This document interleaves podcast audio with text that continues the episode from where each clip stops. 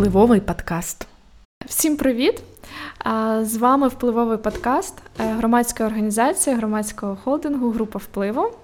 І з вами сьогодні я, Вікторія Золотухіна, е, моя колежанка е, Марія Красненко, та ми запросили до розмови пана Юрія Білоуса, адвоката, який працює в Україні. А чим займається, розкаже трішки пізніше сам. А у серії цих подкастів ми говоримо про теми, які дотичні до війни, про те, що хвилює суспільство, важливе для суспільства з тими, хто в своїх сферах роблять все для нашої перемоги. Тому гадаю, поїхали. Так, Юрію, привіт. Вітаю вас, дуже дякую вам за запрошення. Дуже радий тут е, бути. І скажу, що ми ж з вами до початку ефіру говорили. Ви розповідали про свої подкасти. Я скажу, що точно слухав впливовий подкаст, Клас. але от на яку тему не пам'ятаю, але точно слухав. Тому що така назва дуже класна назва. Впливовий ми... подкаст. Тому давайте впливати. А знаєш, ми будемо вважати, що слухали всі наші випуски, а тим, хто не слухав, порадимо якраз повернутися до попереднього. Да. Дослухати вже всі. Переслухати. А, Так, я на початку сказала, що Юрій адвокат, тому моє перше буде, напевно, таке запитання. А, Чим ти займаєшся? Тому що а, е, слово адвокат воно має багато. Не те, що значень, а там дуже багато сфер, чим можна займатися. І, можливо, ти коротко розкажеш, що було до 24 лютого, тому що я розумію, що адвокатом адвокатської діяльності. Це, це, це питання, вже... до речі, яке дуже полюбляють зараз під час війни ставити іноземні журналісти. Е, тому що їм треба отак от щось скласти в це речення покласти. Адвокат, який до був це, а а зараз робить це. Мабуть, я скажу, може, що я зараз роблю, так? Після початку російського вторгнення 24 лютого, з перших чисел березня, я почав е, вирішив займатися збором доказів воєнних злочинів російської армії в Україні.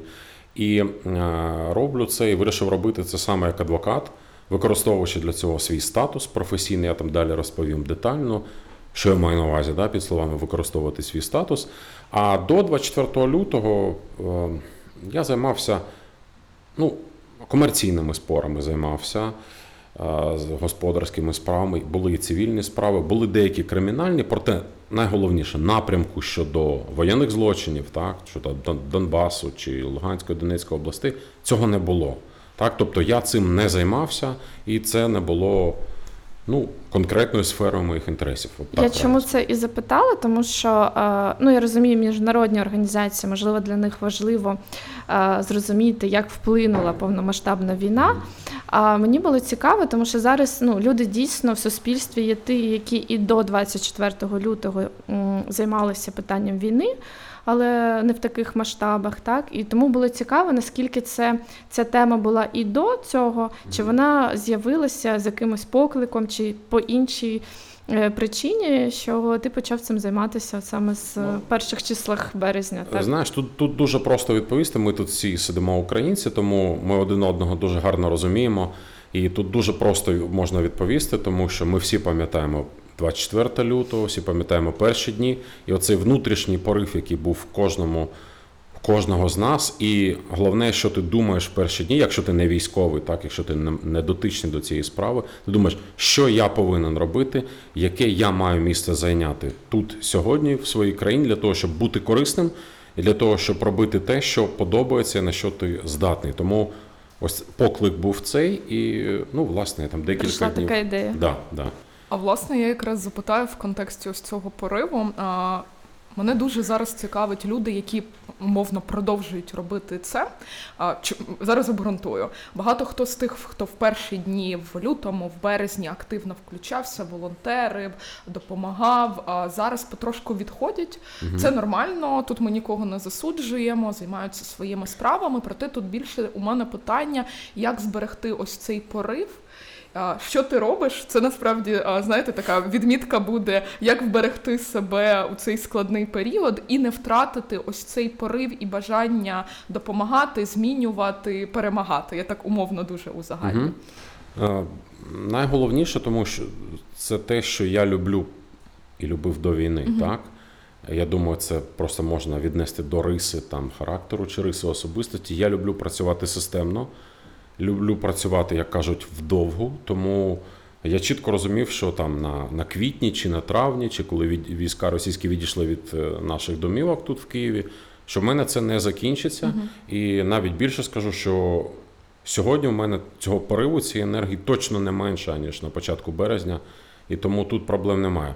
Хочу бачити результат, розуміючи, що він може бути такий дуже-дуже вдовго, але хочу осязати результат, бачити його і бути присутнім на кожній стадії досягнення цього результату. А Ось давай так. тоді в такому разі і поговоримо. Вибач, Віка, я бачу в тебе якраз рефлексія на цю тему. Давай рефлексію, а потім питання від мене. Да, мене просто е, тільки що зрозуміло. Дійсно, Юрій, ви сказали цю фразу, і до мене ну, можна сказати, дійшло. Е, Щодо того, що ось ви цим займали так, що ви цим займалися до цього, тобто все рівно е, дотично, що адвокатська діяльність і по суті е, те, чим ви сьогодні займаєтесь, так, але вже в темі е, війни, все рівно це ну, умовно ваша робота, ну тим, чим ви займались. І я зараз зрозуміла, що дійсно, напевно, людям, які все ж таки знайшли себе е, в. Теперішньому, допомагаючи Україні, але це дотично до їх професії чи до того, що вони люблять і займались до цього, можливо, трішки легше, чим людина, яка, наприклад, е, я не знаю, до цього займалася рекламою, а зараз е, я не знаю, займається гуманітарною допомогою там на складах. То можливо, дійсно, це ем, втома. Може прийти от, дійсно скоріше, бо це все рівно справа, ну якої людина не те, що там любила займатися, вона Ну, нею ніколи не займала. Так, немає зв'язку. І це дійсно таке гарне правило, що можливо е, тим людям, які нас зараз слухають, і вони встомилися від тієї волонтерської діяльності, умовно, якою вони там всі ці місяці займалися, і думають, що робити, що хочуть далі допомагати, але вже в цій сфері не можуть. Можливо, пошукати в собі, що вам подобається там з вашої професії, і якось це перетворити в на подальшу допомогу Україні. а ми Ну, це, Да, це насправді дуже ти даєш гарну пораду, тому що коли ми говорили про те, як я прийняв рішення, так тобто в мене це ж не було там, не знаю, піти і не знаю, приймати участь в будівництві літаків. Так, тобто, ну мене б вистачило, не може на місяць. А це ситуація, тому що вон, це, це моя робота. Так, я працюю з людьми. а, Я, я дуже в багатьох аспектах роблю те, що і робив, так? Ну, щодо якихось технічних складових. Це робота з людьми, це там подання, там, збір доказів, подання документів, ти думаєш про це. Ну, тобто в такому схожому для себе ключі. Тому це дійсно допомагає, так. Тобто ти не змінив професію, ти робиш те, що тобі подобається в першу чергу.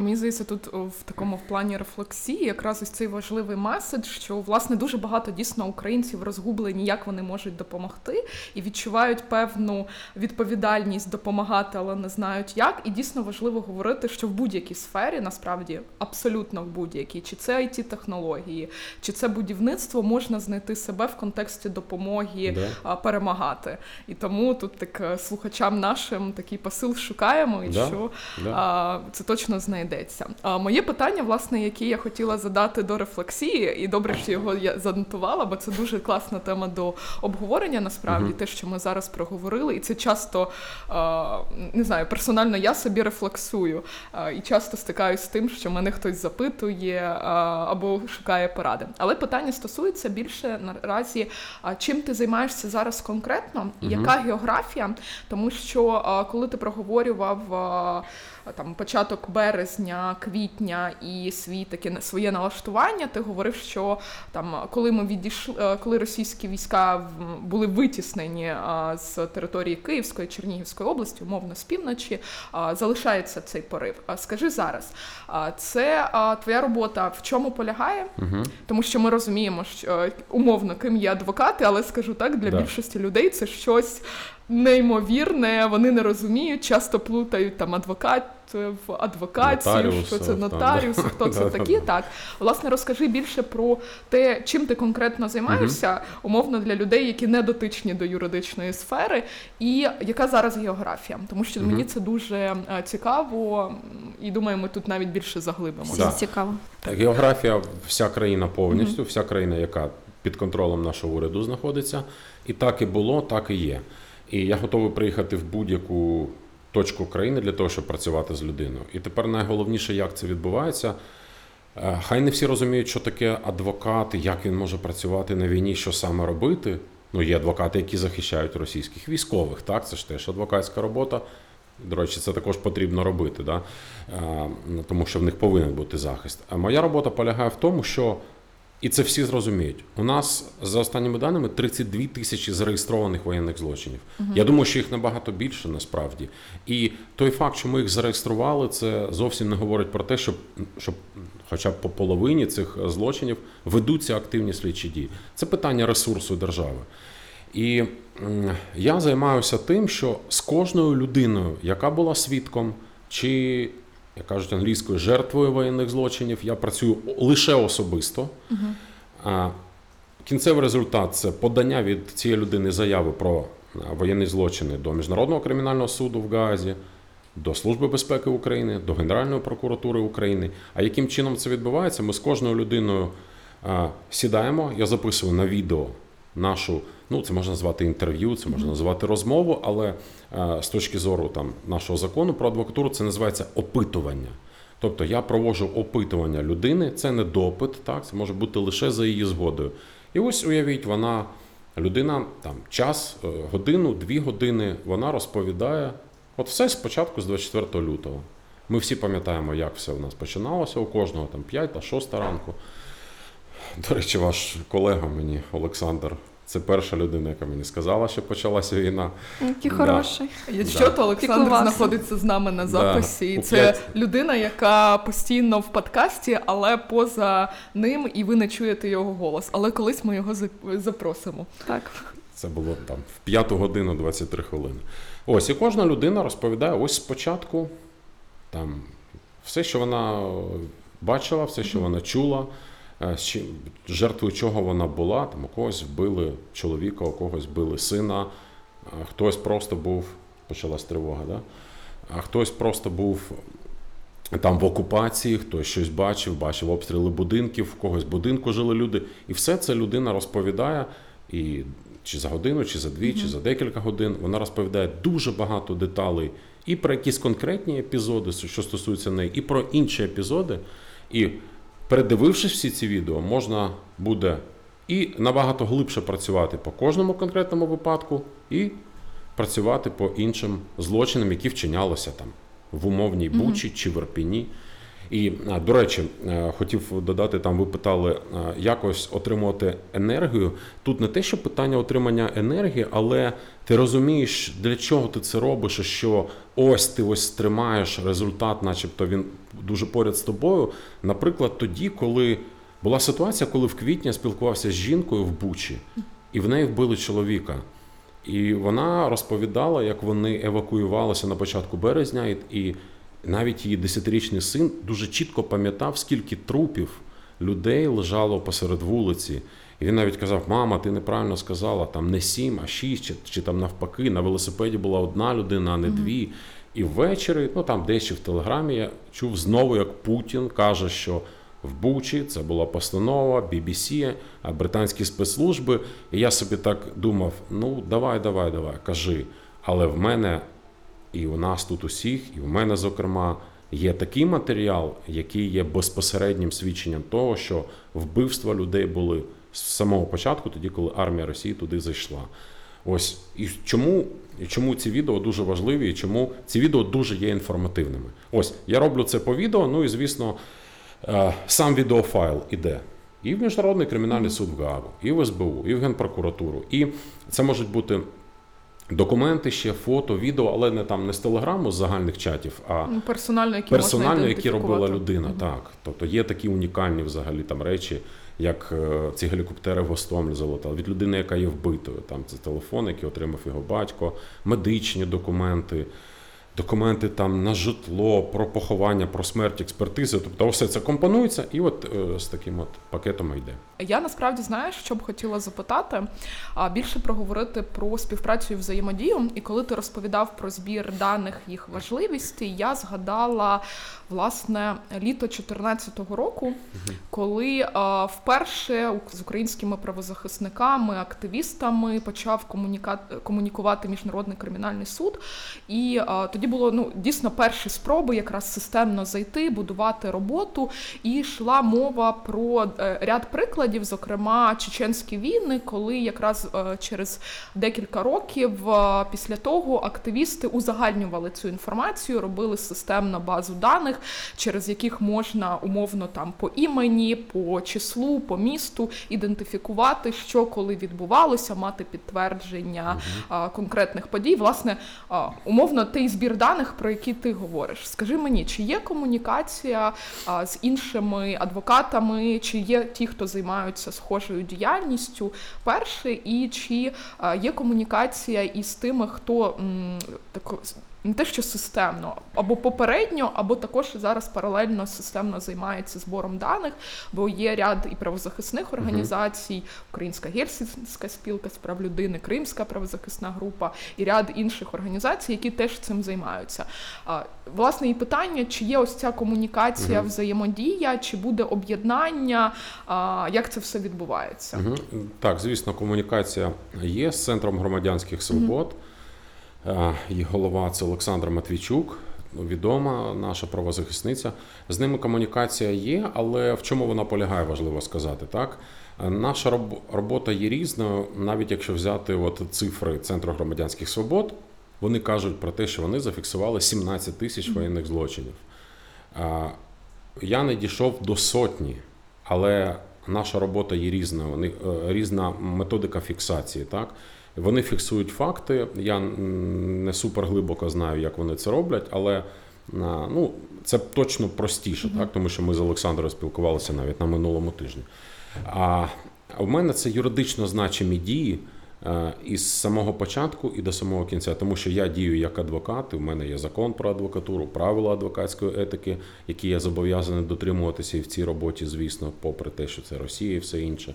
І від мене є конкретний кінцевий результат, напрямок це заяви про воєнні злочини. Тому у нас трошки різна робота, але з єдиною метою.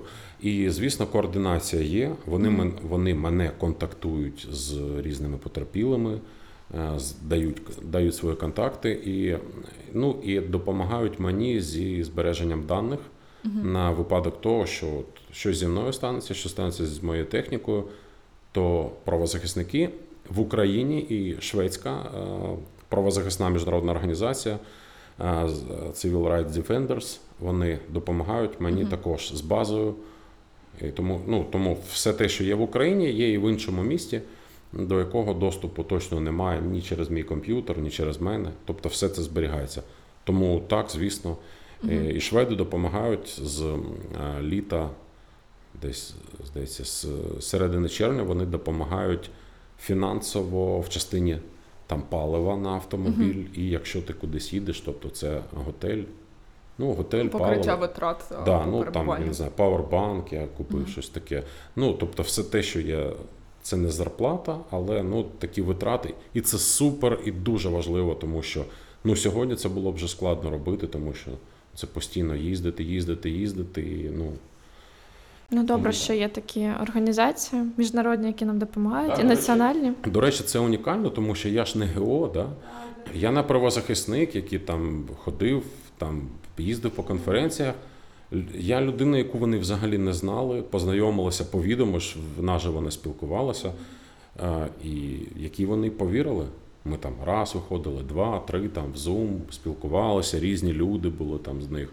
Але вони повірили. І Ну круто, що yeah. коло умовно громадянського суспільства розширюється, і що ну, на вас вийшли, чи ви змогли знайти тих людей, які підтримують. Е, я хотіла запитати, бо ви. Ти, ви, я в мене завжди є така проблема, завжди то ви, то ти. Тому в цьому подкасті А, точно Деяких буде. своїх колег вона досі називає на ви, Ви, тому да? це нормальна це мене- ситуація. чи може це залежить від моєї відповіді? Да? Так, можливо, якщо Так, вона ну дуже серйозна, да. то я перех- переходжу на ви. А якщо так щось ми обговорили, пошуткували, то на ти. Тому це може бути, е, що я буду так змінювати. Ем, Але е, про що я говорила? Що ти сказав, що е, правозахисники надають контакти людей, які можуть якраз дати свідчення, там їх можна опитати щодо того, що вони бачили, свідками чого вони були і що переживали. І в мене якраз було, я хотіла запитати, чи є можливість там, не знаю, люди самі тебе знаходять, на тебе виходять, бо десь є оголошення, що ось люди, я роблю таку роботу, будь ласка, звертайтесь до мене. Чи навпаки, це все більше якось ну, не знаю, тобто є якісь організації, де вони самі шукають, потім тобі передають і на тебе так не вити. Тобто, як цей процес? Бо, можливо, якраз хтось нас чує зараз, хто знає щось і хоче про це повідомити для того, щоб це було потім для України е, плюсиком в суді, які обов'язково будуть так. І як можна не знаю, на тебе вийти, чи є якийсь процес, як знайти цих людей? Бо я розумію, що це люди також, ну скажімо так, складно зараз, і як з ними ну, тобто вийти на зв'язок угу. з ними? Е, знаєш, в першу чергу скажу те, що кожен так подумає. Ага, а чи потрібно мені виходити з ними на зв'язок? Навіть не в сенсі того, що не знаю, боюсь, не боюсь. Та що я бачив такого? Да? Ну ладно, в мене ж там, ну от відверто кажучи, мене ж не вбили там двох родичів. Да? Мене там на очах не відірвало ногу в не знаю, в дружини. Ну, що я там бачив? І в мене був такий приклад, людина в Ірпіні. Він каже: Юр, ну я не знаю, що мені тобі розповісти, так що сидів, сидів, а виявилося, що ця людина, яка їхала за кермом Део Матіс, така маленька машина, він їхав, в нього стріляли снайпер. І там я я бачив цю машину, відео, фото, відео робив, і в неї так ем, пробито отвір у криші, його там посікло трохи обличчя, розбито лобове скло. Ця людина, яка вивезла понад приблизно чи понад там 400 людей гуманітарними колонами, він був водієм, його обстрілювали і все інше. І і ця людина там за годину до цього каже: Слухай, я не знаю, що я тобі можу розповісти. І я насправді я зможу тут вмовляти чи змушувати. Я можу щось сказати, щоб людина сама прийняла рішення. І, ну добре, ну добре. І коли він все це розповідав, в нього немає квартири, він бачив, як е, стріляють росіяни в житлові будинки тощо. Тобто, все те, що ви чули, бачили е, поряд з російськими військовими, чи в окупації, чи при виїздах, це все може бути над і надважливим для доведення якогось конкретного епізоду. Просто люди, напевно, іноді е, бачачи жахливі речі, які ставалися з іншими людьми, думають, що ну, типу, мені нема так, да. що я не маю права умовно там про щось розповідати, що це не так значимо, як е, що можуть розповісти інші. Хоча насправді, як е, дійсно ти тільки що розповів, що по-перше, всі люди важливі, всі історії важливі, і в розмові іноді можуть виплатити виплисти е, такі історії дані, що людина одразу може не розуміти, що це ну, типу, важливо і це може десь допомогти. А давайте в такому разі узагальнимо, бо мені здається, це дійсно дуже таки вагома угу. частина нашого спілкування, бо дійсно ми часто стикаємося. Можна два слова за цього Андрія Зерпеня скажу. Він і в нього ж посікло обличчя, uh так? Це ж треба доводити. так? Ну, Є машина, видно, що в неї стріляли. І ми під час розмови, я розумію, що моє питання буде недоречним щодо того, чи зверталися ви до за медичною uh допомогою, але я ж повинен це спитати. І я питаю, він на мене так дивиться: ну, тип, ну яка допомога? Ірпінь в окупації. Він їздив, допомагав там, я знаю, мене як познайомило, він їжу розвозив, там людина, четверта стадія раку, uh його дружина познайом, знала, тут є Андрій, я дам його контакти. Ось ось таким чином. Тут це сарафанне радіо. І він, ну яка допомога? А потім зверталася, ну ну йому просто, от як чоловіку, так якщо ми кажемо, от в нього таке розуміння, що ну як куди, за якою допомогою піду, якщо вона з трупів повен Рпінь, mm-hmm. повна Буча, повна Бородянка, а в мене тут щось на обличчі там. Ну, тобто нормально, але це ж можна було зафіксувати, так? Ось тому а власне, от знаєш те, що ти сказав, от два моменти, які щоб ми чітко визначили. Перше, дійсно про кого ми говоримо, чиї uh свідчення є важливими, тому що а, в цілому, з досвіду Балкан, з досвіду інших конфліктів, всі свідчення важливі, але uh є все рівно певна там пріоритизація, кому а, віддається там перше пріоритетне не те, що право, а пріоритет прослуховування свідчень або залучення до процесів. Тому моє питання питання, про кого ми а, говоримо, хто точно умовно має подумати над свідченнями. Перше, і друге, а, що я можу зробити у разі перебування в окупації на території бойових дій для того, аби фіксувати те, що відбувається, і ну умовно це дуже грубо прозвучить, але бути корисним у майбутньому. Бо ми часто якраз зараз, вже зараз і потім будемо стикатися з тим, що у нас можуть бути пробіли по доведенню тих чи інших подій, які мали місце, а, тому що ми умовно держава заходить і фіксує те, що відбувається після того, як відбувається деокупація. Да. Але що відбувається в окупації, це дуже така таємниця, умовно таємниця, але дуже е, що грубо говорити, мало свідчень. Тому ось ці два моменти, про кого ми говоримо, і що я можу зробити для того, аби зафіксувати те, що відбувається, до того, як зі мною можуть працювати або українські правоохоронні органи, або правозахисники, або адвокати. Тут питання в тому, щоб бути корисним в майбутньому, треба вижити. Це під час однозначно. окупації. От я думаю, що це ключове, тому що ну тут зараз роздати поради, як щось фіксувати під час окупації, і хтось це почує і, і буде це робити. Насправді це може це може бути для нас серйозною відповідальністю, тому що просто вб'ють. Так. Закатують і вб'ють, тому що ну, знаходять, я не знаю, не те, що там докази злочинів, а щось таке дуже-дуже нейтральне для, для нормальної людини, і це вже є приводом для затримання, для тортур, для побиття, для пограбування, щонайменше, для відбирання телефону, техніки. Тому найголовніше вижити і запам'ятати, я б так сказав.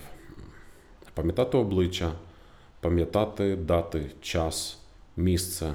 Дуже важливі обличчя росіян, російських е, солдатів і командирів. Ну, Я так розумію, шифрони, інші Шеврони. пізнавальні знаки. е, Шеврони, татуювання це взагалі дуже буде класно, якщо людина пам'ятає. В них е, вони ж несерйозно завжди, не завжди серйозно відносяться до того, де вони знаходяться, росіяни маю на увазі. І вони один одного називають ім'ям, називають якимось як- Позивним, як позив, чи клічками, як на російській буде. Ось тому це, це також дуже важливо пам'ятати. І якщо є люди, які з ними спілкуються, так, ну так чи інакше, там жінки, наприклад, там спілкуються, вони за чимось приходять. Ну ж не всіх повально вбивають. Є спілкування, і вони можуть щось розповідати, звідки вони, хто вони, що це за одяг, звідки приїхали. Тобто всі ці деталі важливі. Тому дуже важливі ті, хто має прямі, прямі докази, так звані. Є ж прямі, є, є непрямі. Так? Ті, хто бачив щось конкретно, ті, хто чув щось конкретно поряд собою, бачив своїм, на свої очі вчинення якогось злочину. Це важливо. Але цього одного може бути неважливо. Тому тут, ну, тут важко поділити на градацію. Це важливо, це трошки менше важливо. Важливі всі. І для доведення кожного конкретного злочину, от, наприклад, Міжнародний кримінальний суд. Їм треба людина, вони ж не можуть судити заочно, навіть Так. знайдуть якогось Івана з Удмуртії. М, Цього не досить. От буде сидіти людина, в нього буде захист. І захист буде ставити під сумнів абсолютно все. От, от я на це дивлюсь завжди так, з цієї сторони. Е, Зі сторони російського захисту. Ага, тут мож... і, блін, насправді можна все під сумнів ставити. Навіть те, що здається нам тут абсолютно зрозумілим, точним, все можна ставити під сумнів. Тому оці міні-епізоди від людей, які вважають, що та ну, блін, ну я десь там за три квартали, може щось. Ні, ось цього в сукупності може бути дуже багато, і це може бути дуже важливо. Ми вчора були, позавчора були в Андріївці, це Київська область, до речі, дуже таке розрушене е, село. Там навіть я думаю, що за, за процентним відношенням Ірпінь і Буча тут е, відпочивають з Андріївкою. І ось там є е, колишній колгосп, колгосп, і там росіяни жили всередині. Ну і вони що зробили? Як справжні такі серйозні хлопці в лапках, вони взяли краску і написали: оце знаєте, як у них на номерах автомобільних написали Рус, написали 05, 05 це Дагестан, написали 25, 70, 75 і 79. Це 5 регіонів. Це люди наробили, які з цих конкретно регіонів, там Дагестан, Приморський край, Чита, Єврейський автономний округ. І ось, начебто, ну і що це? Що це? Супердоказ? Ні, але коли коло буде звужуватися, це буде дуже важливо. Коли в нас залишиться там щодо доведення якогось злочину 10 людей, і 5 з них буде з Дагестану, ну то, мабуть, виникне питання: а де ти був, а хто це малював? Ну тобто важливо все. Це довести воєнні злочини непросто. Це тому, що місце, тому що до людини доступ, і тому, що це супроводжується таким шоком, агресією, військовими діями, смертями і, і болем. Тому так. Тобто ми можемо сказати зараз, що в принципі, е, якщо е, ви думаєте, що ваші історії це до людей, які нас слухаються, неважливі, то вони можуть бути важливими. І як я зрозуміла, просто щоб це був ще там плюс такий корисний, що е, вони можуть е, тебе знаходити там у Фейсбуці, наприклад, і писати, і говорити е, про те, що мені є що розповісти, і там вже виходити на контакти, домовлятись про ці зустрічі. Так, як знаходять, до речі, було ж питання. Ну, спочатку, взагалі, я коли почав це робити, записав відеозвернення там на початку березня в Фейсбуці, потім статтю написав про це на Укрправді, ну так, щоб це було, не знаю, якісь промо для широкого кола людей. І насправді набагато краще, як завжди, це працює так зване це сарафанне радіо, тому що від людини до людини. І коли люди кажуть, що ну це важко, мабуть, люди не хочуть говорити про це, ті жертви чи свідки, це насправді не є так. Тому що абсолютно переважна більшість. Інколи так, може, перед початком є ось це таке трошки так. Ну, хочу, не хочу, але хочу все ж таки. То і під час, і після ну, ти відкриваєш людину, і людина відкривається, і їй після цього, от бачу, що такий це ще й психологічний ефект. Того, того, що вона про це проговорила з кимось іншим, що є якась людина, яка абсолютно чужа, так, яка цим займається, щось робить кудись все це направляє, а що тут є мета, і ну, це такий, знаєте, я не знаю, це десь справедливість на горизонті у людини, і їй це дуже приємно насправді. І тому ось так воно сарафанами працює. І тоді, е, ну я розумію, що таких людей, на жаль, на жаль, є багато, які б могли давати свідчення, розповідати про е, історії. І я сподіваюся, що так як у нас зараз, ем, скажімо так, наші території повертаються назад, і цих людей, які вже можуть вільно про щось розказати, да, тому що ми дійсно ми за безпеку, що якщо ви досі, на жаль, знаходитесь е, в окупації, то е, в першу чергу це безпека. Але тим не менш, тобто люди повертаються, є що е, розповідати, потрібно збирати всі ці дані. А, І я розумію дійсно, що інформації багато, що е, спіл... це ж живе спілкування, що об'єми просто великі. А, Можливо, є якісь поради чи звернення, ну і взагалі як адвокатська спільнота, тобто наскільки е, такі ж адвокати, ну, тобто я зараз не про громадські організації, так які до цього займалися такими питаннями, а просто як ти адвокати, які мали там е, свою практику до цього, Е, професійну, е, наскільки зараз є таких людей, можливо, ти ще когось знаєш, що можна да, там сказати, до когось звернутися. А якщо ні, да, а можливо, ніколи. О. А якщо ні, ну якщо і ми вже знаємо, що ні, то можливо просто розказати там, звернутися до адвокатів, що це можливо робити. Що якщо є там вже час і бажання, то можна якось почати, можливо, трішки розказати про там механізм, що там до адвокатів. Що давайте це робити, бо це потрібно. Так, я я про це, до речі, в березні в частині статті на Українській правді у своїй колонці Юрій Білоус, Укрправда можна написати, і воно вийде. Це 20... І ми дамо посилання в описі подкасту. О, спасибо. Це 20 чи 21 березня. І я ну, робив там такий заклик так, до адвокатів. У нас діючих адвокатів трошки більше 45 тисяч ті, що так ось можуть працювати, а в цілому більше 60. І я написав, що якщо хоча б половина, так, ну трохи більше 25 тисяч, зробить цю дію хоча б один раз, у нас буде плюс 25 тисяч е, таких от свідчень, чи 25 тисяч годин, а там години точно не вийде, то буде годин десь 50 тисяч годин угу. оцих розмов. Я розумію, що це ну, шалені дані, і з цим також треба працювати прокурорами, СБУшниками і так далі. Але ну, але це ж це ж серйозно. Мені насправді цікаво, як дійсно зараз адвокатура живе, тому що ну це вагомий інструмент, який може використовувати держава, власне, і те, що ти говорив, угу. і особливо в зв'язці, ніби з опонентом правоохоронними органами, але в контексті якраз злочинів, які вчиняє Росія, да? це був а би ідеальний ці... дует. Да, А тут цікава роль, да, до речі, ми ж завжди. І я коли там був вже і на допитах, і в СБУ з приводу воєнних злочинів з людьми, з потерпілими, і в прокуратурі, і, і там телефоном спілкувалися, генпрокуратура мені дзвонила, отримуючи матеріали. І я ж так думаю, ну взагалі ми ж опоненти, да? ми абсолютно по різні сторони. Це навіть можна сказати, що це різний світогляд, так можна навіть так сказати. Однозначно. Тому що це дійсно так, так повинно бути. Да? А тут ми всі заодно. І е, так, це цікаво, і це така цікава колаборація, яку потенціал якої можна і треба використовувати. Ну, але я поки що не бачу такого супервикористання, тому що ну, мені, наприклад, дзвонили з СБУ, е, вони в Дніпрі зараз по Донецькій Луганській області, там я матеріали надсилав нещодавно по, е, по Луганській області. І вони дуже дякували, що от люди з'являються потерпілі, з'являються потерпілі, тому що всі ці ж люди мають будуть мати статус процесуальний, можуть бути в судовому процесі, е, можуть там заявляти відшкодування матеріального моральної шкоди. Можуть свідчити, можуть приймати участь в розслідуванні. Тобто, так, ми тут єдиним фронтом рухаємося, і ну, не бачу поки що такого використання цієї можливості. Тому що адвокати, звісно, з'являться, коли коли ми виграємо, коли почнуться процеси, то там, звісно, вже всі з'являться.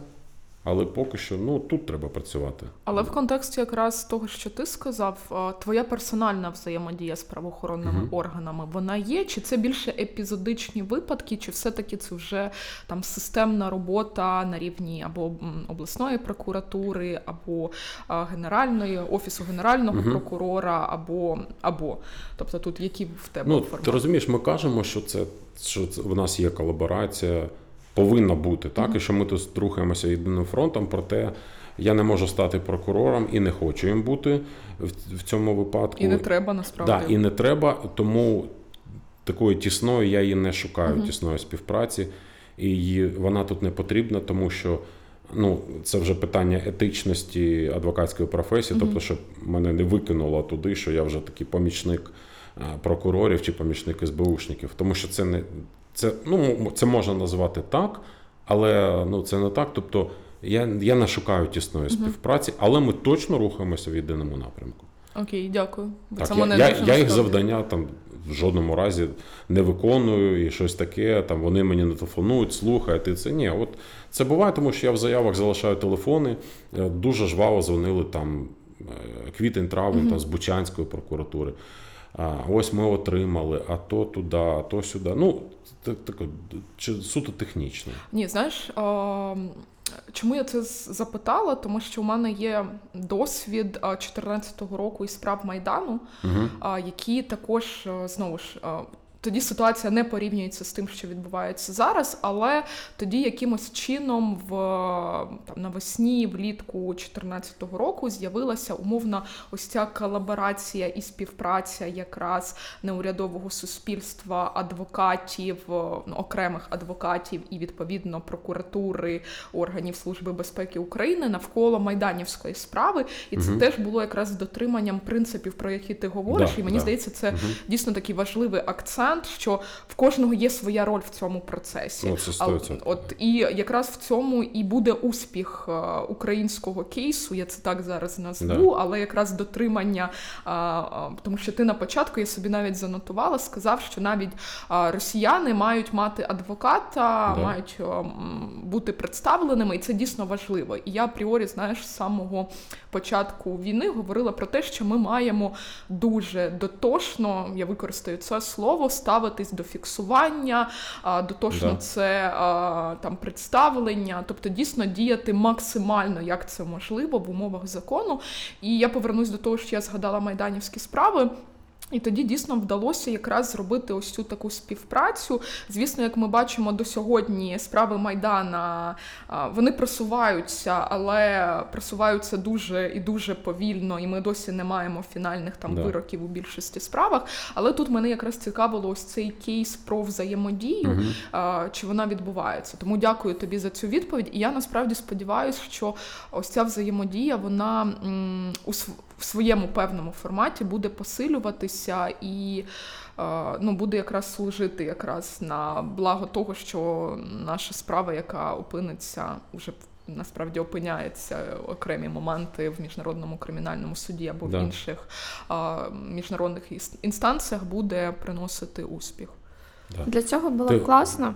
Я, ну це так, просто моя думка, що для цього дійсно було б класно, щоб інші адвокати, які зараз там не беруть участь, не працюють в громадських організаціях, тому що дійсно є там певні адвокати, які там йдуть в якусь е, громадську організацію і там надають свої послуги, і вже там керуються колективом, і вони вирішують. Але в будь-якому разі дійсно я почула ті, е, ту кількість адвокатів, яка діє в Україні, це тисячі тисячі людей. І дійсно було б класно, якби якась частина, яка має час. е, Зробила хоч трішки, і це все можна було б систематизувати і у співпраці, як е, е, Марічка розповіла про справи Майдану, це все об'єднати, це було б дійсно класно. Тому адвокати, якщо ви нас слухаєте, доєднуйтесь да, вперед, доєднуйтесь до цієї справи. Я розумію, що можливо це ще з точки зору ем, психологічно важко, тому що я якраз і хотіла запитати. Ну, це ж теж треба м, мати сили ем, слухати всі ці історії. Тому що я розумію, що це і біль людська, і це ж не одна справа, так що один раз там послухав історію, поспівчував. Я так розумію, що це системна робота, це багато спілкування, і це все історії тяжкі. І, і, і це теж, я думаю, ну, важко. І тут, напевно, можливо, якісь. Це, це друге питання, яке також ставлять іноземні журналісти. журналісти. Завжди, Бачите, да. я могла б бути іноземною журналісткою. Можливо, ще все попереду. Може, да. може, може. Відповідати, да? Так, так. Ну, не знаю, це, це так. Ну, що важливо зрозуміти, не в якості там бравади, але, але я в, повній нормі емоційній і фізичній. Тому так, це важко. Але в мене така професія. Я розумів і до війни свою роль. І, скажімо так, до мене і любили люди звертатися і за допомогою, просто за порадою. Ну, тому що ну, мені здається, в адвокатів в своєму адвокатові люди повинні відчувати силу, силу моральну, силу інтелектуальну і ну, розуміння того, що ось це, це зі мною є захист, так? І, і дуже часто насправді люди під час розмови, ну там, ну, третина, може, половина випадків точно здається, вони плачуть інколи в якийсь момент.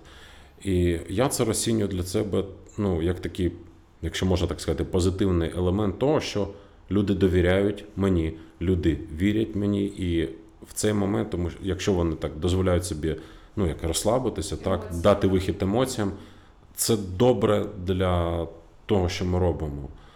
Тому що вони довіряють. Я це розцінюю, це сигнал саме того. В переважній більшості випадків, я думаю, що це і є так. Тому е, для адвокатів, до речі, тут потрібно хотіти цього, тут потрібно вірити в це. І тут е, і потрібно розуміти, що це надовго. Я думаю, якщо це є розуміння таке базове, і що тут там за консультацію 500 гривень не дають. Так? Ось це дуже важливо. Тому що ну, е, це без, без образ там в, в бік когось, але є адвокати, які заточені виключно на бізнесовий підхід. І ну, в них такий підхід. І їм це не може бути цікаво, тому що навіть мені е, одна подружка, адвокат, е, вона каже, що ну, ти повинен брати хоч з людей, хоч що ти витрачаєш свій час, ти повинен брати ну, хоч щось. Я кажу, слухай, якщо буду, буду брати з людей гроші, я абсолютно нівелюю свою роботу. І те, і взагалі все те, заради чого я це роблю. Тому що це вже буде. Але вона там, ну, я пояснювала, не до кінця розуміє. то. Тому що в неї бізнес-підхід. І це добре, їй подобається, вона так хоче робити. Ну, бізнес-підхід так, але можливо просто є теми, в яких бізнес. Підхід він Ну, не повинен не, повинен бути, тому що дійсно адвокат може там поділяти свої сфери професійного життя. Які справи це може бути там бізнес-підхід, коли це якісь приватні історії, там е, і людина потребує захисту, але це все скажімо так в цивільному житті. А інша історія, коли ця тема, і ну тут дійсно підтримую, що бізнес-підход тут підходу тут не може бути, тому що навіть для самих людей, яких опитується, тоді може бути запитання: ця справа для чого? Для того, щоб ми потім це все систематизували і мали, е, скажімо так, що подавати в суди, чи це для того, щоб в певний момент е, певний адвокат щось заробив. Тому ну, дійсно цей підхід тут, е, ну як на мене, це моя така думка. Не може довіри, да. Тому вони на тебе дивляться як на людину, яка хоче щось зробити масштабне і велике. Тому і тут знову можна повторити, що якщо якісь адвокати зараз там хотіли б цим займатися, але не мають а, фінансового ресурсу, ну ми всі розуміємо, що зараз становище фінансово кожного різні, то тут можна знову таки повторити, що можна виходити на інші громадські організації, виходити на міжнародні організації, які, можливо, там хоча б ось ці витрати на е, проїзд, там на те, щоб забезпечити цей процес. Е, робочий, в принципі, можна шукати і знаходити ресурси, тому краще так, ніж брати це ну, гроші з людей. Реально. Впливовий подкаст. І що готові перейти до іншого блока? Я думаю, так. Давай. Чудово. Я просто хотіла б іще запитати для мене дуже важливий блок е, співпраці з міжнародним кримінальним судом, uh тому що ми його сьогодні протягом уже, мабуть, півгодини нашої розмови періодично згадували. Але знову ж таки, не е, люди часто не розуміють, що таке МКС. uh Для чого він взагалі є? Коли а, там опиниться наша справа, чи можливо вона вже там а, якимось чином а, або навіть розглядається, як цей процес виглядає, і власне хто туди подає і що, і що власне ти туди подаєш. Угу. Тому знаєш, тут у мене питання спершу більш таке Тебе, за так, багато питань. питань 10. Так, да, я дуже люблю задавати відразу багато питань. Ні, але просто ми по одному так, розберемо. абсолютно поетапно. Тому я думаю, ми почнемо якраз цей блок з того, що ти трошки що можеш розказати, угу. що таке МКС, аби наші слухачі зрозуміли ось це скорочення, що це не міжнародна космічна станція. Да. Що таке міжнародний кримінальний суд? Це суд, який створений державами різними на основі договору. Тобто, щоб його створити, держави, держави повинні були досягнути певної згоди. І для для того, щоб досягнути цієї згоди, щоб створити такий незалежний, да?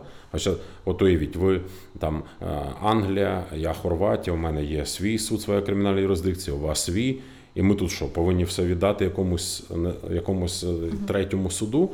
Ні, але домовилися так, що за воєнні злочини, за геноцид, за злочини проти людяності в першу чергу це завдання самої держави, в нашому випадку, нашої держави України. А може також за найбільш серйозні злочини судити і Міжнародний кримінальний суд. Тобто він ну, такий, він як трошки залишковий механізм, і він лише доповнює те, що є національне. От, Тобто найголовніше це наша генпрокуратура, наша СБУ в цьому випадку. І Міжнародний кримінальний суд він лише доповнює нас. І він може включитися в роботу лише тоді, коли ми не можемо нічого робити чи не хочемо. Так, є злочини, ми нічого не розслідуємо. Міжнародний кримінальний суд може е, включитися. І ну, і може бути колаборація, може бути співпраця з державою. Просто знаєш, чому мені здається важливо це слухачам зрозуміти, бо є певні очікування, які часто якраз від непорозуміння того, як працює механізм, угу. а, якраз певне таке думка, що МКС все вирішить, і ось буде процес, вони все розглянуть, вони мають фіксувати. Тобто, дійсно є певне непорозуміння ролі кожної із сторін, uh і власне ось цього інструментарію. Тому це важливо проговорювати. І друге, якраз те питання, яке я задавала, що насправді вже зараз робить, що ти знаєш, міжнародний кримінальний суд в контексті України і в контексті Росії, тому що будемо говорити в цілому в контексті російсько-української mm-hmm. війни, і можливо, якщо в тебе є інформація, якраз чи сприяє якимось інструментаріям, які є в МКС українській стороні. Mm-hmm. Можна ще сказати за обмеження міжнародного кримінального mm-hmm. суду. Так він не може судити заочно. Тобто він не судить державу раз, він судить конкретну людину. І він не може судити заочно, тобто навіть він встановивши там, я не знаю, давайте називаємо там Шойгу, так, uh винного вчинення того-то, того. Він не може його судити без цього самого Шойгу на лаві підсудних в Газі. Це є важливим обмеженням. У міжнародного кримінального суду немає своєї тюрми, тобто він навіть засудивши, він повинен його кудись відправити. І це є результатом співпраці. І немає виконавчих органів, так тобто, ну це така це структурна слабкість міжнародного кримінального суду, але, мабуть, без якої держава б точно не домовилася ні про що. Тому що ну тут можна так сказати, що кожна держава трошки поступається своїм суверенітетом в частині кримінальної юрисдикції. Тому структурна слабкість є. Е, МКС не буде судити, не знаю, тих, хто крав жіночу білизну десь в квартирі. І він зосереджується переважно на найбільш е, вищих посадових особах, на тих, хто віддавав накази. Так, тому для, для розуміння того, судити можна і того, хто віддавав наказ, і того, хто виконував цей наказ. І ми можемо засудити тут, наприклад, за конкретні епізоди того, хто виконав наказ. Гага може взяти за той же епізод того, хто віддавав цей наказ. І власне мені здається, тут важливо обумовити, що в Україні вже ідуть процеси з приводу росіян, які Да, а, да. вчиняли злочини. Вже є навіть не один Так, вирок навіть вирок, да, і той самий перший був там йому до 15 збило, але є, але є вже інші вироки. І Міжнародний кримінальний суд. е, Вони з 2 березня вже почали збирати інформацію, і вони і зараз цим займаються. Е, В чому е, ми можемо з ними співпрацювати? Вони взагалі без співпраці взагалі не можуть нічого. Це, це для них є паливо. Тобто вони повинні співпрацювати з державами, е, з інститутами громадянського суспільства, там, з ГО, з такими, як я, наприклад, з ООН. Ну, у нас там в Радбезі сидить Росія, тобто ну, це так, така собі співпраця. Але ми тут можемо їм допомагати співпрацювати, наші правозахисники. І вони, вони це зараз і роблять тут. І вони, до речі, можуть судити за злочини проти людяності, а у нас такої статті немає. Ось так навіть уявити, да? у нас з 2014 року все відбувається, а у нас навіть недосконала А до речі, у Да. мене було в, думках задати тобі питання взагалі по оцінці кримінального кодексу Мгм. України, тому що трошки для слухачів у нас вже в період повномасштабної збройної агресії з'явились нові е, кваліфікації, зокрема колабораціонізм, який Да. Мгм. багато робив обумовлень. Але тут е, не від мене коментар, а питання до тебе: чи ти вважаєш потрібно наразі якраз положення кримінального кодексу переглядати в цій частині? Чи це є доцільним і чи потрібно це робити зараз? Та я думаю, що звісно потрібно. Ну, а коли вже? Тобто ми ж назад не повернемося зараз. Ну а чому ні? Ми повинні ж самі подавати приклад. І злочини проти людяності. До речі, цю концепцію взагалі вигадала людина, яка навчалася у Львові. І це дуже крутий кейс, насправді, Да. який не час. хто розкажіть мені? Це Треба чи загуглити треба, А, так? Ні, я- його прізвище Лаутерпахт. Він був професором в Кембриджі, і він власне він конструював обвинувачення в Нюрнберзькому процесі.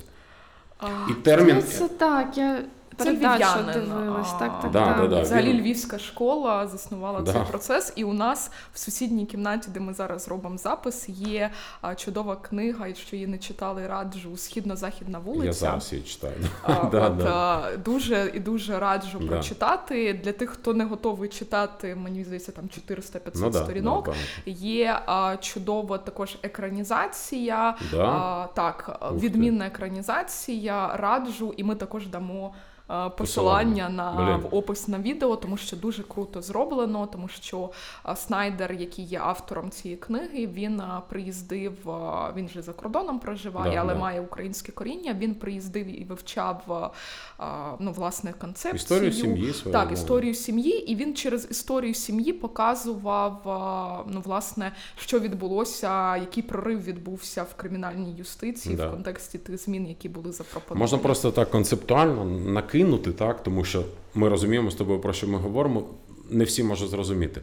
От, наприклад, Міжнародний кримінальний суд судить чотири злочини: це злочин агресії, ну це зрозуміло. Це завжди було так: агресія, напади, воєнні злочини, злочини проти людяності і геноцид. Геноцид це злочини проти груп, е, злочини проти людяності це злочини проти індивідуумів.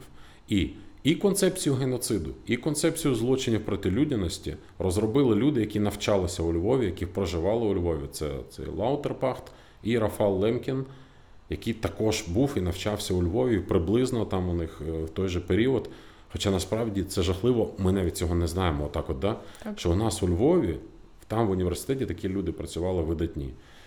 Там у Лемкіна були процесі, проблеми до Нюрнберзького процесу, да, щоб туди геноцид всунути. Так, Але так. він потім цього О, писав. якраз про е, ця була передача, де я слухала про якраз поняття геноциду, і що якраз в цьому процесі намагалися це слово, ну тому що там вже був перелік, та, про- Да, да. проти чого там е, виступають. І якраз про геноцид, що І, це до речі, Лаутерпахт, засновник цієї концепції злочину проти людності, він був проти геноциду. Він був проти, тому що він вважав, ну це щось таке, не групи індивідуум, не групи, а конкретна людина. Там американці, до речі, були перед Нюрнберзьким процесом проти геноциду, тому що, ну, тому що в них е, чорношкірі люди, там навіть їх в туалети різні якісь пускали, а це ж група. І тому у них були там певне таке лобі, щоб геноцид не потрапляв. Ну, це там такі деталі. Пам'ятаєш? історичний Було? екскурс. Да. А ну, насправді це дуже важливо для розуміння якраз того, а, Звідки це взялося? звідки Да, так, і чому? яким чином, чому, як ми до цього доходили. І насправді я дуже раджу в контексті якраз тим, кому цікаво міжнародні процеси, процеси навколо Балкан.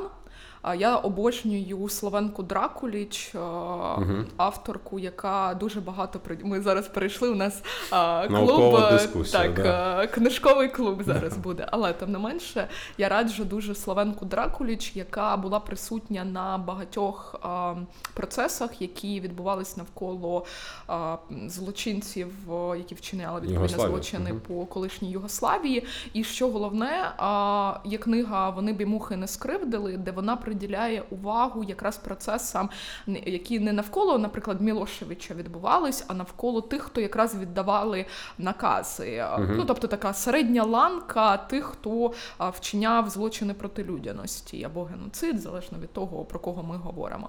І якраз там дуже важлива роль а, приділяється якраз і а процесу, і б емоціям, які мали ці люди.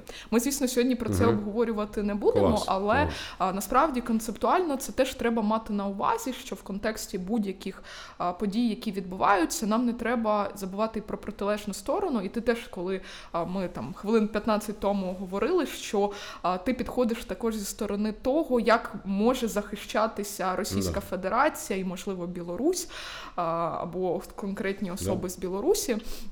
А, тому це теж дуже важливо. Але повернусь до того, що дуже раджу якраз а, додатково ознайомитись дійсно з матеріалами навколо Балкан, бо це дуже мені здається такий свіжий приклад, а, процес, який відбувся, от Руанда, і відповідно процес щодо колишньої Югославії. Це те, чим ми можемо опиратися, враховувати і власне ну брати до уваги. І зокрема для розуміння того, з чим виглядає міжнародний процес. Ну, і уявіть, що злочинів проти людяності такої криміналізованого, такої норми в законі у нас в кримінальному кодексі немає. І це проблема насправді. Ну, там є питання. А як, у... а як вони зараз тоді судять? Ні, у нас є просто воєнний злочин. Так. Що таке ну, бо я не юристка, людяності? тому я буду вам такі питання задавати, тому що ну я бачила в новинах так ці процеси, де вже є вироки, де ці там е- солдатики стоять і слухають свій вирок і так далі. Але я дійсно не звертала так уваги. На мене немає цього юридичного слуху, щоб там підмічати якась стаття. Тому я питаю: а як от зараз нас тоді воєнні? Да. Ну, тобто у війни є правила, так? Ну, і в цих правилах не можна вбивати цивільних, знищувати цивільну інфраструктуру. Так, є вимоги до того, як поводитися з військовополоненими там і все інше. Оце порушення цього це є воєнні злочини. От злочини проти людяності це широкомасштабні систематичні або систематичні напади на цивільне населення. На цивільне населення там з дискримінаційною метою, здається, так також може бути. Тобто У нас це немає більш такої такі статті. Глобальніше, тобто да, це, ну, це поняття проти люди, ніж е, про ну, військові е, воєнні злочини, вибачте. Тобто це більш так. е, Ну, інша кваліфікація, Да. інший Ну, рівень, то і уявіть, те, ну, що співпадатиме. Щоб Росія була, наприклад, ідеальна в цій війні і вчинила 50 воєнних злочинів, просто 50 якихось, ну, скажімо так, хворих таких, ну, щось в нього на нервах було.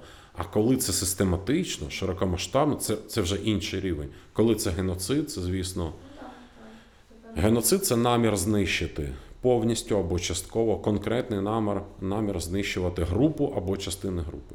Ну Отак. так, тепер я зрозуміла, що це не просто якісь одиничні випадки, бо зрозуміло, там в армії ну, різні люди можуть От бути. геноцид, наприклад, у нас політики. Є на 10 урядів, да, визнали так, це геноцид в Україні. Але між політичним геноцид та юридичним геноцид така є прірва дуже велика. Абсолютно. І у нас кажуть, геноцид, це геноцид, це геноцид. Але ну юридично це зовсім непросто, тому що Але до це речі, намір юри- знищувати. Юридично в контексті геноциду а, наше ж МЗС подавало відразу звернення, ще здається, в квітні місяці, якраз до МКС в контексті геноциду. Але ми, до речі, я дам є чудовий матеріал е, української правди, і ми даємо посилання на нього, де якраз е, наше МЗС, Міністерство закордонних справ, обґрунтовувало, з яким юридичним обґрунтуванням вони підходять до справи заяви про геноцид, і насправді вона полягає не в тому, що вони фіксують, що є геноцид України, а вони ловлять умовно росіян на тому, що вони навпаки заявляють, що не було підготовки до геноциду. А він потім вони говорять, що він відбувається. Тому там дуже дійсно складна юридична конструкція, в яку вдаватись не будемо. Але тут я більше про те, що є оцей акцент, що дійсно політичні заяви, політичні судження абсолютно далекі від того, Да. що буде в юридичному полі. І юридична війна це насправді е, дуже це як інформаційна війна, але юридичне да, да, поле. да. І до речі, щодо політичних заяв, пам'ятаєте ту заяву Путіна, цю промову 21 е, лютого, та, за три дні, яку нам дали незакінченою. Да, оце. Е, Це, до речі, я коли Саня зателефонував, побачив в 5.23, 24 лютого його пропущений, в 5.40 телефоную. Він мені сказав, що Путін оголосив нам прокидайся, Путін оголосив нам війну. Це дослівно. Так, це ж на все життя вже запам'ятається. І ось я до чого. Ця промова його. Вон, ну, тут їй е, слід проводити експертизу на геноцидальний намір, тому що він годину розповідав, ну пам'ятаєш, він годину розповідав, що ми не заслуговуємо на життя по суті як нація, і там же є в них книжки, випускали, і ця його промова. Це все також можуть бути доказами саме Підготовки юридично до. підготовки до геноциду, заклику до геноциду. І коли ти чуєш свого президента, який в тебе 22 роки керує в країні, і ти чуєш кожен день, там кожну через день, що українці це не нація, це не люди, і ти приходиш сюди потрапляєш в Бучу тоді під Києвом, то ти робиш те, до чого тебе ще три дні тому закликав твій президент. А вони ж точно все це показували їм. Абсолютно. І ти робиш, можливо, геноцид. Тут є ознаки, це точно. І власне в контексті от нашого цього блоку по міжнародний кримінальний суд, бо мені здається, ми дуже так багато речей зачепило, але одне із них фінальне. Як ти зараз взаємодієш? Як це виглядає? Ну насправді і формально юридично, і фактично. Фактично, я зустрічався з ними вже не раз тут, в Києві, з працівниками Міжнародного кримінального суду. Вони тут, вони е, первинно працюють. Там у нас є певні перепони в кримінально-процесуальному кодексі, які зараз повинні вирішити, я думаю, там найближчий час. Але вони вже займаються там таким первинним оглядом, можна сказати. І всі мої матеріали, які я їм надсилаю, от юридично, я їм все надсилаю, і вони це все бачать. І ну, поки що не буду більше нічого говорити. Да. Ну тобто вони отримують ці матеріали Вони і все себе відповідно до своїх да, процедур. і ми спілкувалися не Мгм. раз і наживо в тому числі. Супер, дякую. Цікаво. Ну, цікаво, мені було цікаво слухати, як людині, яка знову ж таки там немає до а, юриспруденції чи адвокатури а, питань, тому цікаво було. Ми винесемо заголовок подкасту людині, яка була в розмові і не була юристом. Це було цікаво Да, да. почути. Це да, дуже це важливо. буде класна заманушка. Ну дійсно, бо якщо так е, написати якусь сухаш там про адвокат, юристка, там про юридичні, Е, да, то можливо не буде так цікаво. Е, дійсно, ми, мені здається, ми так багато всього е, охопи, ну, намагалися охопити, тому що дійсно це важливо. І я так розумію, що роботи ще в подальшому багато-багато. І для тих, знову ж таки, як е, не юристи, повторити, що це може бути що це не швидкий процес. І що це треба налаштовуватися на роки, я так розумію, е, всіх цих е, збирання доказів, доведення і взагалі процесів. Бо тут іноді дивишся на якісь кримінальні справи, які не стосуються війни, ну просто да, якісь там одиничні, звичайні, там вони руками можуть тривати. А тут я розумію, це теж може тривати досить довго, і що ну, ми не можемо розраховувати, як іноді дійсно здається людині, яка не має стосунку до а, права, ну я маю на увазі саме такого Мгм. прикладного права, що це ось зараз тут ми все зібрали, ми їм віддали, все ж очевидно, все видно. От, будь ласка, там приймайте рішення і, типу, щоб Ну, це очевидно для нас, а навіть коли спілкуєшся знову ж таки з цими ж таки іностранними іноземними журналістами, і ти їм щось розповідаєш, і ти бачиш, що а, тобі слід провести ще якусь дуже серйозну роботу, щоб ось адаптувати, ось вдягти в нашу сорочку, так, щоб це було зрозуміло, що таке взагалі може відбуватися. Що це для росіян норма, що це ординарна поведінка. Забрати, побити, зґвалтувати, загнати в підвал, підпалити будинок. Для них це нормально. Тому все те, що є для нас очевидним, не очевидно для всього світу. Ну, я погоджуюсь, бо е, я думаю, що е, багато людей, навіть коли все почалося з 24 лютого, але багато людей теж, ну ми, як українці, так розуміючи, який жах прийшов, але до кінця не розуміли, тобто, що може бути настільки е, жахливо, так тому що, ну як ми до цього говорили, є якісь там правила ведення війни, і можливі там були б е, я не знаю, там 50 випадків, та якихось злочинів. Але що це буде ось такий масштаб, і якщо навіть для українців потрібен був певний час, і ну можливо, Потрібна була буча, да? от, скажімо так, що після бучі всі зрозуміли ого. Не те, що вона потрібна була, так, але для розуміння, от тоді всі пам'ятаєте, от перші декаду квітня всі ого, нічого собі. Але це ж треба було теж сприйняти, що це дійсно ну що це сталося, що це факт, і зрозуміло, що нам знаходячись там в Україні і розуміючи все це.